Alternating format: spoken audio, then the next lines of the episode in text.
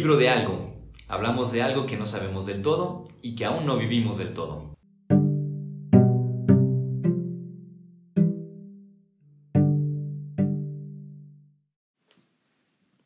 Hola, ¿qué tal? Les damos la bienvenida a nuestro podcast El libro de algo, en el que hablamos de algo que no sabemos del todo y que aún no vivimos del todo. Y esta ocasión pues tenemos el gusto que nos acompañe nuevamente Mafer Márquez, nuestra pues bueno, estudiante de psicología, ya unos semestres ya casi de graduarse, un semestre de graduarse. Nada más, ya en mayo, por fin. Ya en la siguiente ya le vamos a decir ya licenciada. licenciada en psicología. Sí, sí. Hola, buenos días, tardes, noches, a la hora que estén escuchando esto. Pues qué gusto tenerte aquí, Maffer. Y más porque el tema que vamos a hablar eh, de alguna manera toca, toca tu gremio, tu área de especialidad, ¿verdad? ¿Y qué es esto que a lo mejor para nuestros oyentes tal vez no sea necesariamente algo muy conocido, pero ya lo iremos eh, desmenuzando, que tiene que ver con este asunto del retorno a lo reprimido? Que para quien conoce un poco más, bueno, es una formulación, para mí es una genialidad de, lo que capta, de lo que intuye Freud, ¿verdad? Respecto a cómo, cómo opera nuestra sociedad y, la, y, nuestra psique también como individuos, como, pero, pero creo que uno de los asuntos importantes es curiosamente es como este retorno de lo reprimido, eh, por más que seamos conscientes de que probablemente se produzca, seguimos entrando en esta misma dinámica en la cual sigue encontrando su camino. Para quien a lo mejor no está familiarizado, explicaría un poquito, ¿verdad? ¿Qué, qué consiste esto? Eh, la represión no necesariamente como una operación en sentido negativo, es así como que sea algo malo, sino simplemente es un gesto de contención de algo que tenemos, por ejemplo, desde quien dice, no sé, me dijeron que era malo que anduviera sin pantalones desde chiquito y pues entonces desde chiquito entonces aprendo a ponerme pantalones, ¿verdad? O a quien sabe que tiene un tenía la, manía de pegarle a la gente y le dijeron cuando era niño le dijeron que no, que eso era malo. Entonces a partir de ahí, no sé, empieza a agarrarse la mano, la esconde, lo que sea, como tratando de, de contener esa, esa costumbre o esa capacidad de, pegarles a otros, aunque fuera simplemente en juego, y que tarde o temprano, al contener, al reprimir ese movimiento o ese impulso, bueno, encuentra otras maneras de llegar. Y a lo mejor es como ese meme chistosísimo donde le dicen, oye, tu perro muerde. Y dice, no, pero te puede ir de otras maneras. y el perro le dice, ella nunca te amó. Y el otro, ah. Entonces, de alguna manera es eso, ¿no? Como que encuentra siempre la manera de salir. Sí, fíjate que se me hace un tema, pues no como tal controversial, ni mucho menos, pero justo, y caemos un poco en, redundar, un poco reprimido de, cómo se habla de ese tipo de cosas. Yo, por ejemplo, en la carrera sí se, se toca más porque pues por fines, ¿verdad? Este, educativos y así, y reflexivos, pero en el día a día no solemos hablar tanto de este tipo de, cosas, ¿no? Y de, de la manera o las maneras en las que podemos llegar a reprimir, ya sea ideas, este, acciones concretas, así como el ejemplo que pone hace ahorita a los niños, pero también como cosas más abstractas, ¿no? Y, y sobre todo a veces las cosas como más íntimas, las más, las más profundas y las más, mm, pues, usaré esta definición, o sea, este adjetivo, pero no, no es como que sea el, el, definitivo, como lo más animal, ¿no? Que traemos, lo más primitivo, pues, a, eso voy. Eh, pulsional. Ajá, exacto. Sí, usemos términos psicoanalíticos, me parece muy bien. Em, sí, porque justo lo que, bueno, este, hace ratito estábamos hablando era que a veces el, el reprimirlo nos ayuda a seguir caminando y al seguir, a seguir como, pues, en la vida, ¿no? A seguir andando, porque si nos ponemos a darle muchas vueltas a eso, si nos ponemos a, sacarlo a relucir y a, confrontarlo, nos cuesta, o sea, nos cuesta trabajo eh, darle una solución o, o como tal aceptarlo, ¿no? Porque por algo se está reprimiendo, no son cosas como tan banales, no son cosas que podamos fácilmente dejar de lado eh, y ya no volver a pensar en eso, ¿no?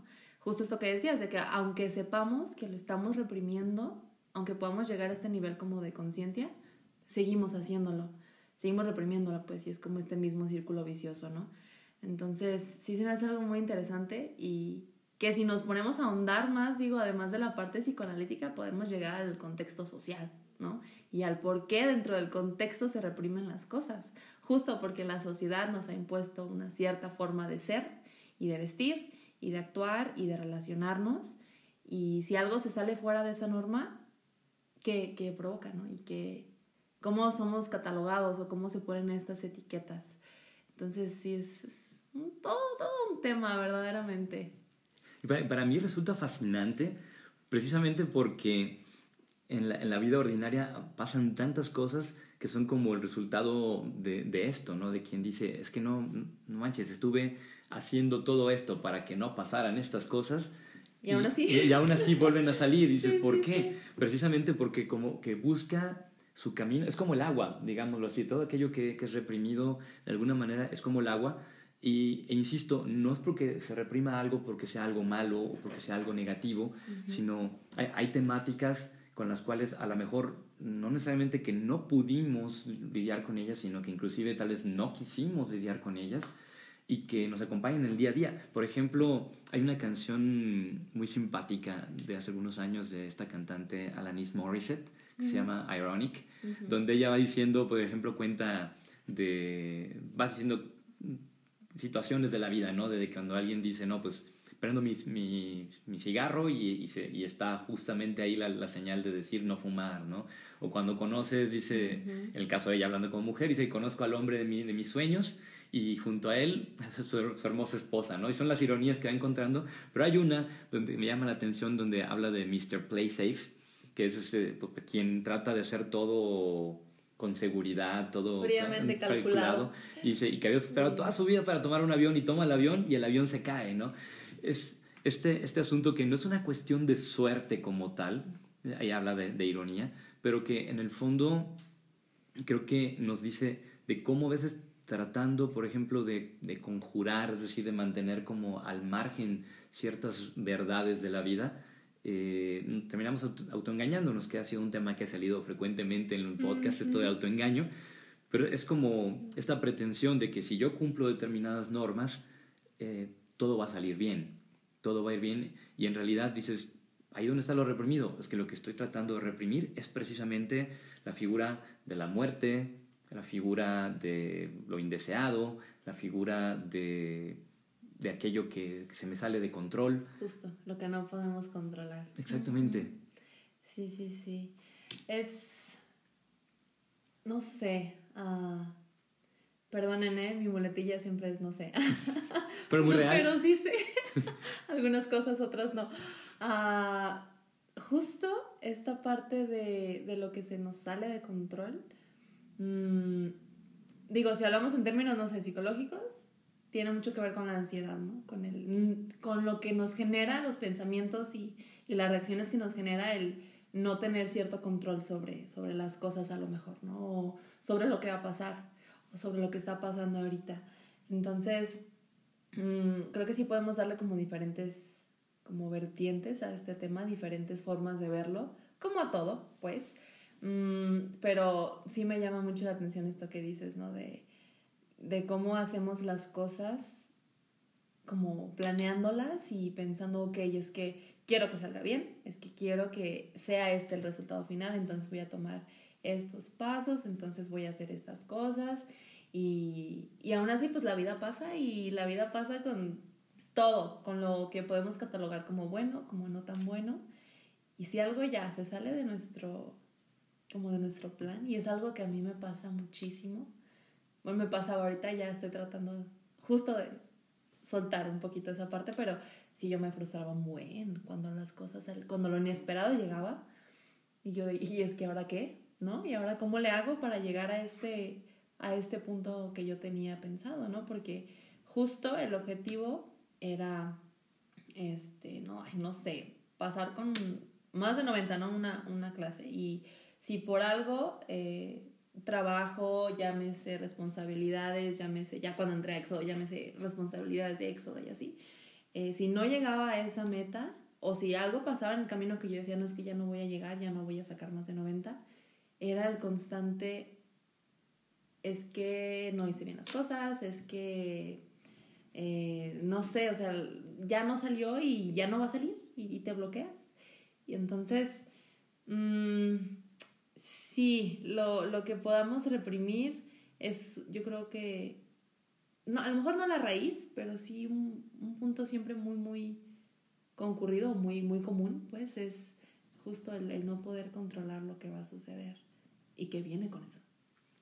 Y me hiciste pensar ahorita que, escucha, que te escuchaba, ah, me pregunto si, si mucho de la problemática contemporánea de los trastornos de ansiedad cada vez más frecuentes y más presentes, eh, y ya no solamente en personas adultas, sino también en, en adolescentes o incluso en niños, si no tendrá que ver algo con esta tentativa o incluso esta tendencia contemporánea a tratar de evitar también la represión.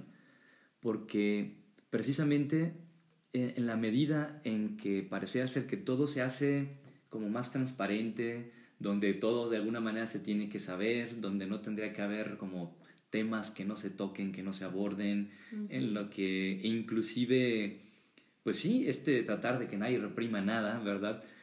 Nos terminamos encontrando con que pues ahora eh, afrontamos una gran cantidad de, de, situaciones de energía y de tantas cosas que pueden estar implicadas que en última instancia somos incapaces y que la reacción corporal, porque ni, siquiera diría que sea una reacción inmediatamente psíquica, sino más bien es como corporal, de ansiedad, de respiración más, más agitada, que luego deriva, claro, obviamente, o tiene una conexión con pensamientos y con todo, pero que en última instancia parece ser que fuera resultado de esta pretensión de no reprimir nada. Con esto no estoy diciendo que necesariamente la solución sea reprimir todo, pero sí tal vez revalorar la función que ha tenido ciertas, este, pues sí, ciertas operaciones, no solo culturales, sino psicológicas, y que al mismo tiempo me hace sospechar sobre el, no diría el interés, porque parecería como atribuírselo a alguien de una manera muy maquiavélica, pero que en el fondo sí es, en cierto modo, algo muy útil, tener sujetos, personas eh, que cada vez más sufren trastornos de ansiedad y por lo tanto que tienen una cierta dificultad para lidiar con las realidades del mundo, hace que muchos más bien ya no quieran enterarse. Porque he escuchado de mucha gente que luego dicen, a mí ya me, yo ya no veo noticias, mi psicólogo me recomendó que ya no vea este tipo de cosas. Por mi salud mental. Exactamente. y por lo tanto dices, tienes gente que menos informa, menos le interesa someterse a la presión o a las tensiones de, cierto tipo de situaciones del mundo y que en última instancia, pues bueno, curiosamente, el retorno a lo reprimido, ¿no? es decir, ¿qué fue lo que quisimos reprimir en última instancia o qué es lo que está regresando? Pues nuestra condición previa a una sociedad, al menos en, en sentido ideal democrático, donde podemos participar, o sea, regresa todo aquello de lo cual supuestamente estábamos huyendo y que terminamos viviendo así.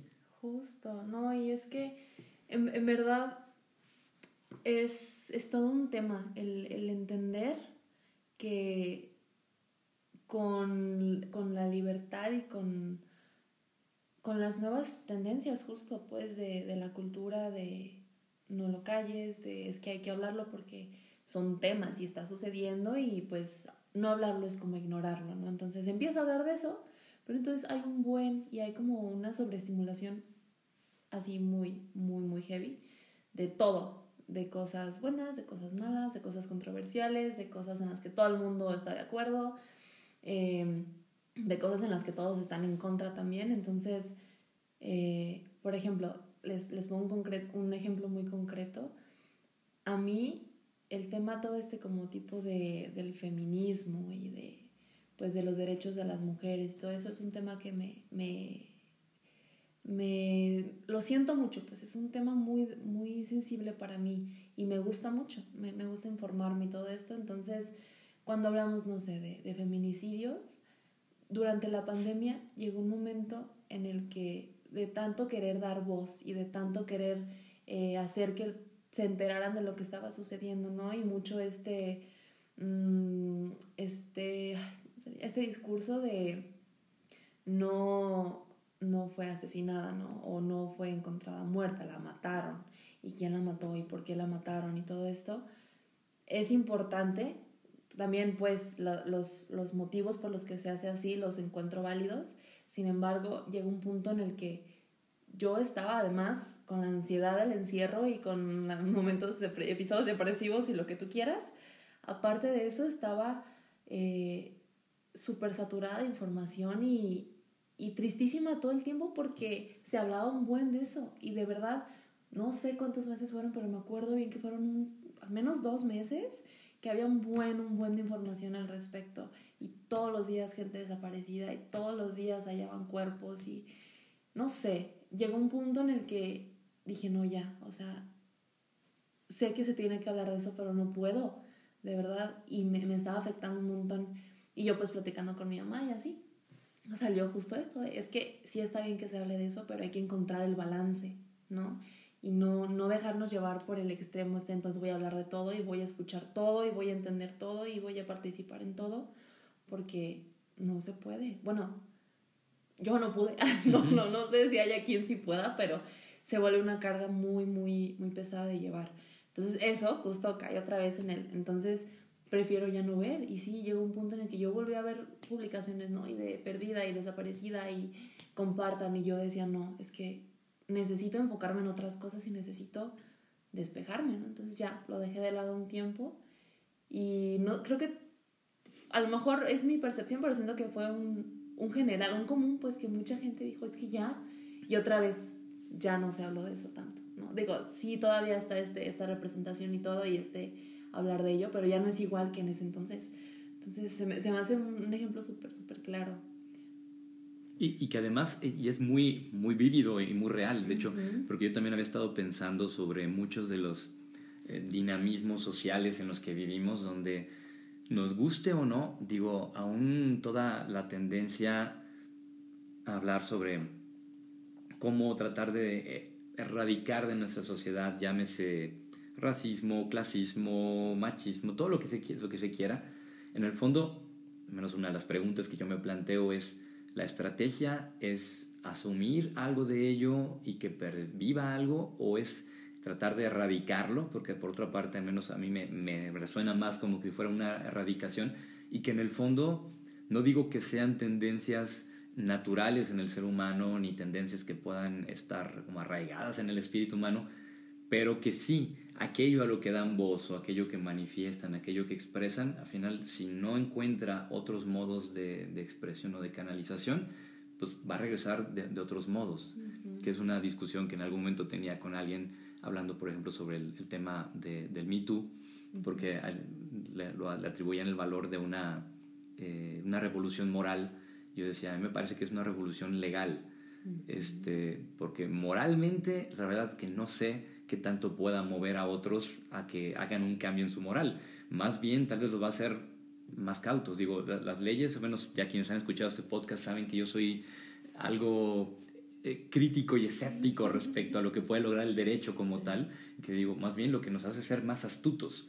y, y, lo que hace, entonces, por lo tanto, me, me voy preguntando, bajo todo esto, o la cultura de la cancelación, que todavía aquí en México no está tan así, pero en Estados Unidos, en otros lugares está, mucho más fuerte, eh, digo, ¿qué es lo que va a ocurrir o qué es lo que está ocurriendo? ¿no? Y que en el fondo es eh, que tal vez estamos dejando nuevamente que todo aquello que se ha querido reprimir, llámese fascismo, llámese, pueda encontrar nuevas formas de manifestación, que obviamente no estoy diciendo que sean idénticas, ni estoy identificando un modelo con el otro. Ni estamos diciendo que la cancelación sea algo así. Exactamente, pero estoy diciendo que las fuerzas que se movían o que operaban a través de ello pueden, y que inclusive lograban encontrar una voz a través de eso, pueden, porque lo hemos visto en Estados Unidos con todos los, este, como este resentimiento sobre todo del un sector el que le llaman el white trash, ¿verdad? Que son los, todo el sector blanco que se siente relegado y, y, atacado y olvidado, y porque además porque no son ni siquiera los ricos, o sea, son los blancos pobres. Entonces, este, creo que todo esto eh, nos, nos, habla de la importancia de seguir pensando este retorno a lo reprimido, incluso porque digo, me, me hace venir a la mente, pues es, es, como un, no sé, como si Jesús se riera de, nosotros, en el sentido de que eh, cuando él cuenta en un, en un texto bíblico, dice, la venida del Hijo del Hombre, dice, va a ser como en tiempos de Noé, donde la gente bebía, convivía, se casaban y todo, tenían casas, dice, y no se esperaban que iba a llegar esto. Y es porque tendemos a crear, incluso a creer que nuestra sociedad está construida de tal manera que no tiene agujeros por ningún lado.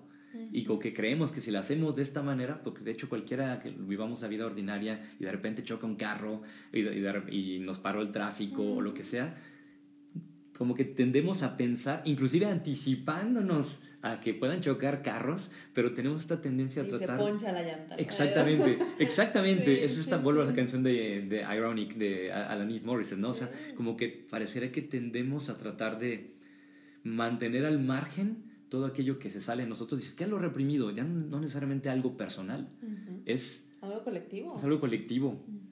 La vida. la vida es colectiva, efectivamente.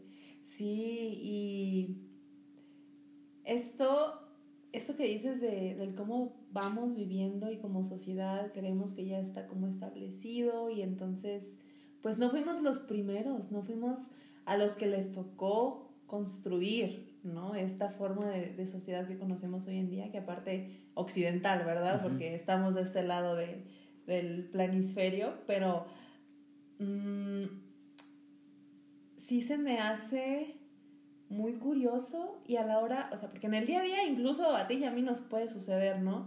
Pero cuando nos ponemos a analizarlo ya como un poquito más críticos al respecto, sí se me hace muy... Ay, es que no quiero usar la palabra ingenuo, pero creo que a veces sí, sí caemos en eso, en ser muy ingenuos y pensar que, pues que la vida va a suceder, o sea, va sucediendo y no sé si en una semana no pasó ningún evento significativo o ningún evento que en mi perspectiva, ¿no? Y en mi historia causara este, algún contratiempo hablando, no sé, de choques o algo un poco más, eh, pues, no sé, fuerte en la magnitud, que en la escala que lo quieran poner, pues algo más relevante, eh, que así puede seguirse, ¿no? Y, y como que nos sentamos, no sé, siento, tengo esa impresión, como que nos sentamos a esperar que suceda lo que ya, o sea, lo que creemos que va a suceder, ¿no? lo que estamos esperando. Entonces, cuando no salen así las cosas, ahí es cuando, wow, ¿no? Y, y si hablamos de lo colectivo, se me ocurre, por ejemplo, mmm, y volvemos a los temas controversiales, ¿no? De, de, las generaciones que ahorita tienen, no sé, este, 40, 50, 60 años y, más, que puedan decirte, es que ¿por qué se hacen así las cosas? O sea, ¿por qué quieres cambiar lo que ya está establecido? Siento que metafóricamente pudieran esos ser a lo mejor los orificios de los que hablas, ¿no? De, de es que así ya estaba, pero me lo están cambiando. Y, y en este cambiarlo, no sé cómo desenvolverme en ello, ¿no? Y no sé qué postura tomar y como choca completamente con lo que yo traigo y con mis ideas y con mi diccionario personal de cómo interpreto yo el mundo, entonces o lo rechazo o me voy como más, más cauto, ¿no? Al respecto o trato de tapar hoyos, ¿no? Y de invalidar, y de entonces, no, es que esto no, porque esto y esto y esto, y cancelar, otra vez volvemos a lo mismo, eh, que ya por cualquier cosa cancelan a todos y se me hace muy chistoso verdaderamente, porque pues todos tendríamos motivos para cancelar y para ser cancelados y, no por eso deberíamos como ser obligados o ser retraídos, ser como de apartados, ¿no? del resto, porque pues no, eso no, no, para empezar no se me hace muy evangélico, no se me, no se me hace muy cristiano. Y si lo quitamos de la religión, no se me hace mmm, algo que me gustaría que me hicieran a mí. ¿no? O sea, yo poniéndome en, en ese papel de la cancelada, no, no me encantaría, digo, pues no, necesitamos de la gente para vivir y para socializar y para seguirnos formando y si nos alejan, pues, ¿en, en dónde me deja eso, no? ¿En dónde dejamos a las otras personas? Este, pero sí, es, es todo un rollo. Y, y, esos orificios, si hablamos como de este mismo pasaje, pues, si fue lo de el diluvio que cayó, pues se está metiendo el agua y, y, y no sé, siento que va a llegar un punto en el que sí se va a llenar y nos vamos a inundar otra vez. Sí, y es curioso, ¿no? Porque voy a decir un comentario, es como que a la gente le cayó como baldazo de agua fría, el diluvio. Sí. Literal.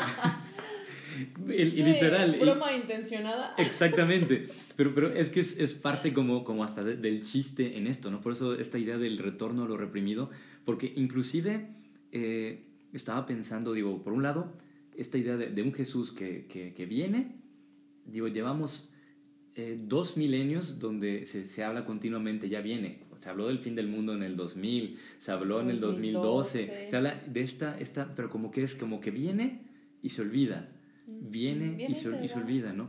Pero, pero esta idea de Jesús de decir, a ver, estén atentos porque cuando llegue esto va a ser algo que va a llegar de esa manera inesperada, implica como poder eh, entender que necesitamos como desarrollar esas capacidades, esas estructuras subjetivas, como lo queramos llamar, que nos permitan lidiar precisamente con los agujeros del mundo en el que nos encontramos, ¿no?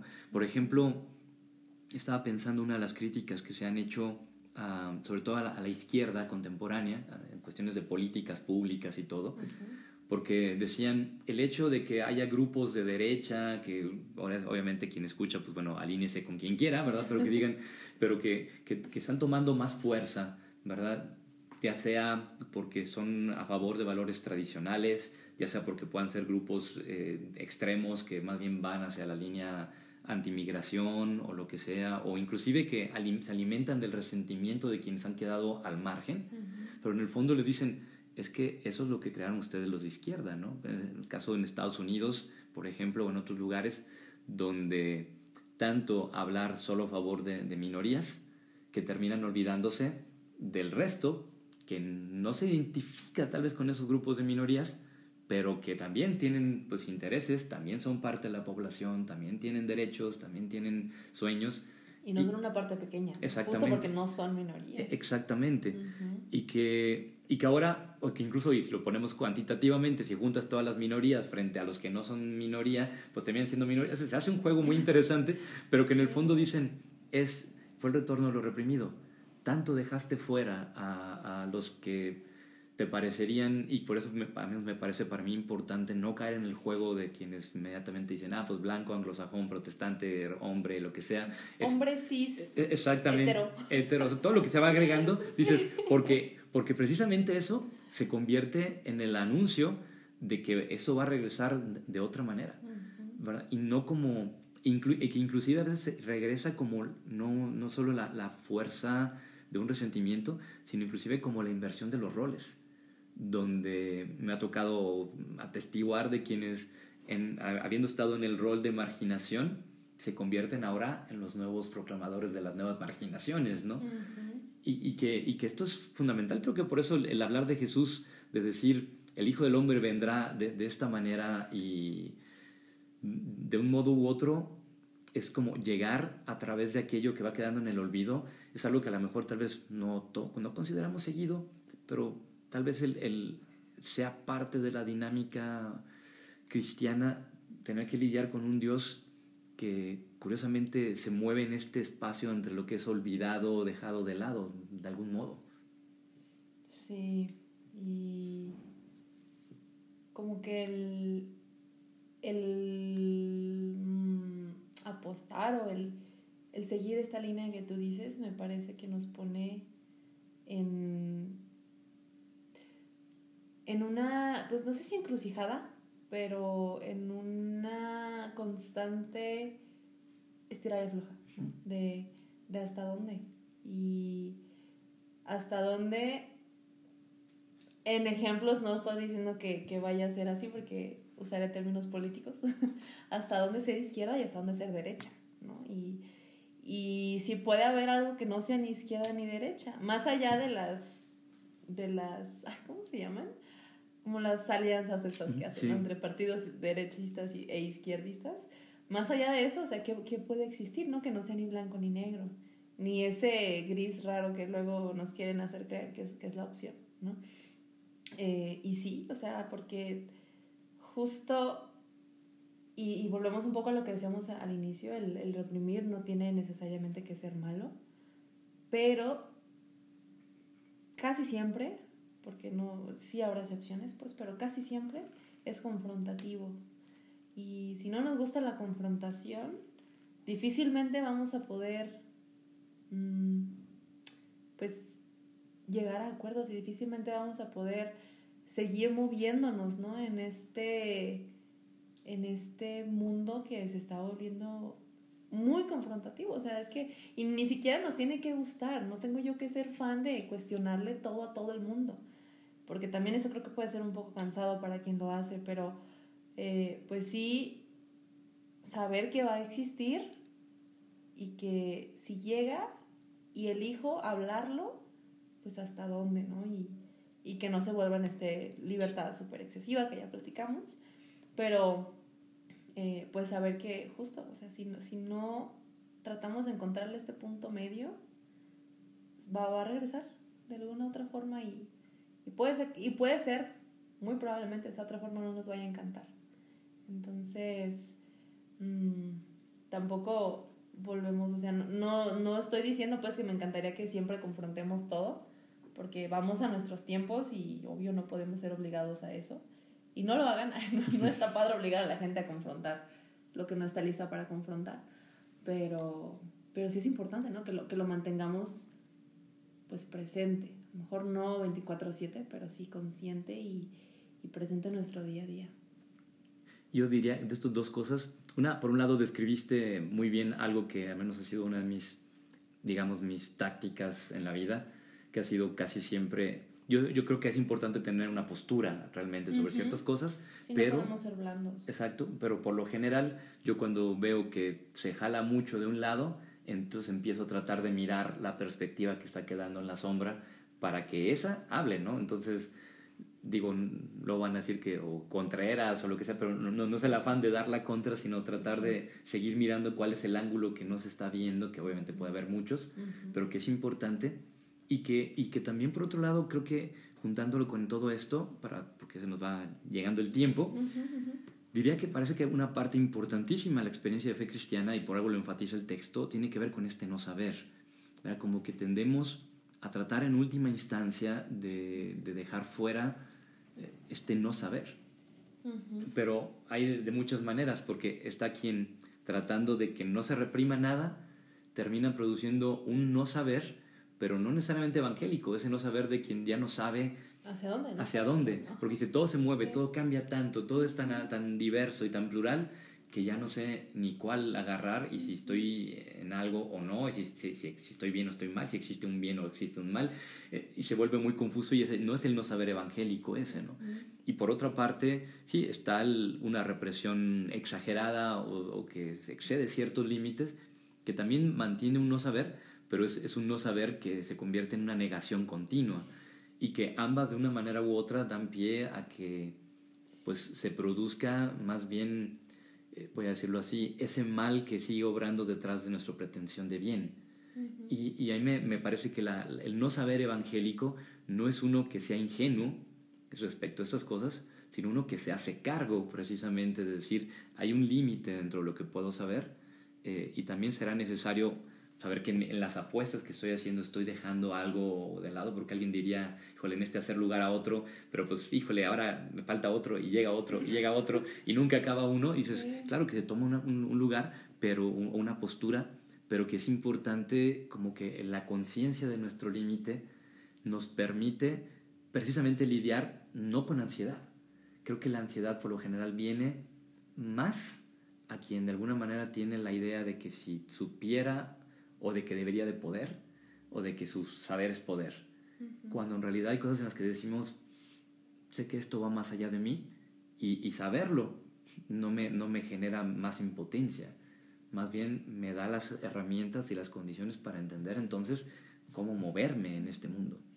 Sí, bueno, y saber que, que sí puedo controlar y si lo puedo controlar, órale, ¿cómo? ¿No? Pero si no lo puedo controlar, no me sirve de nada. O sea, y es algo con lo que se trabaja mucho, pues.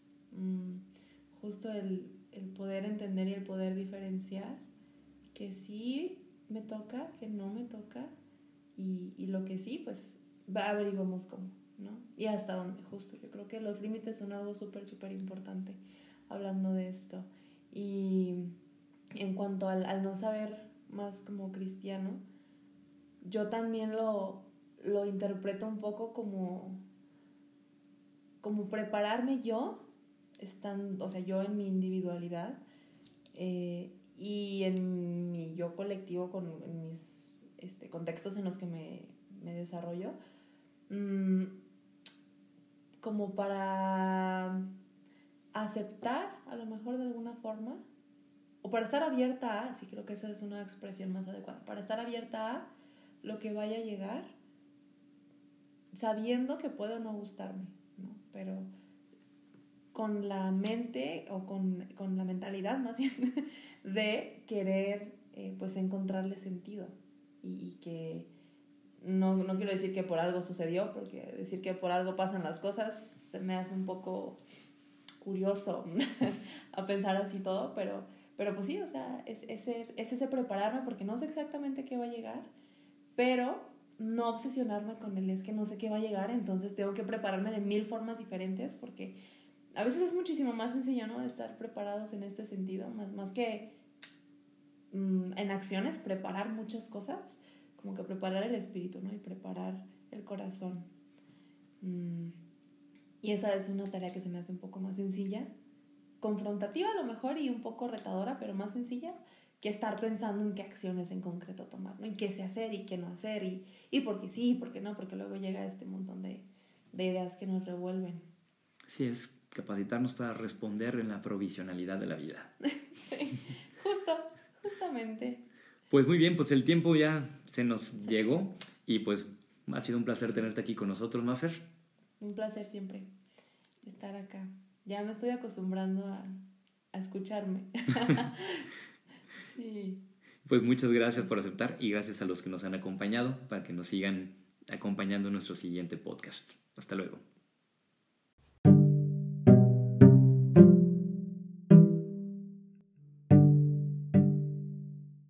El libro de algo.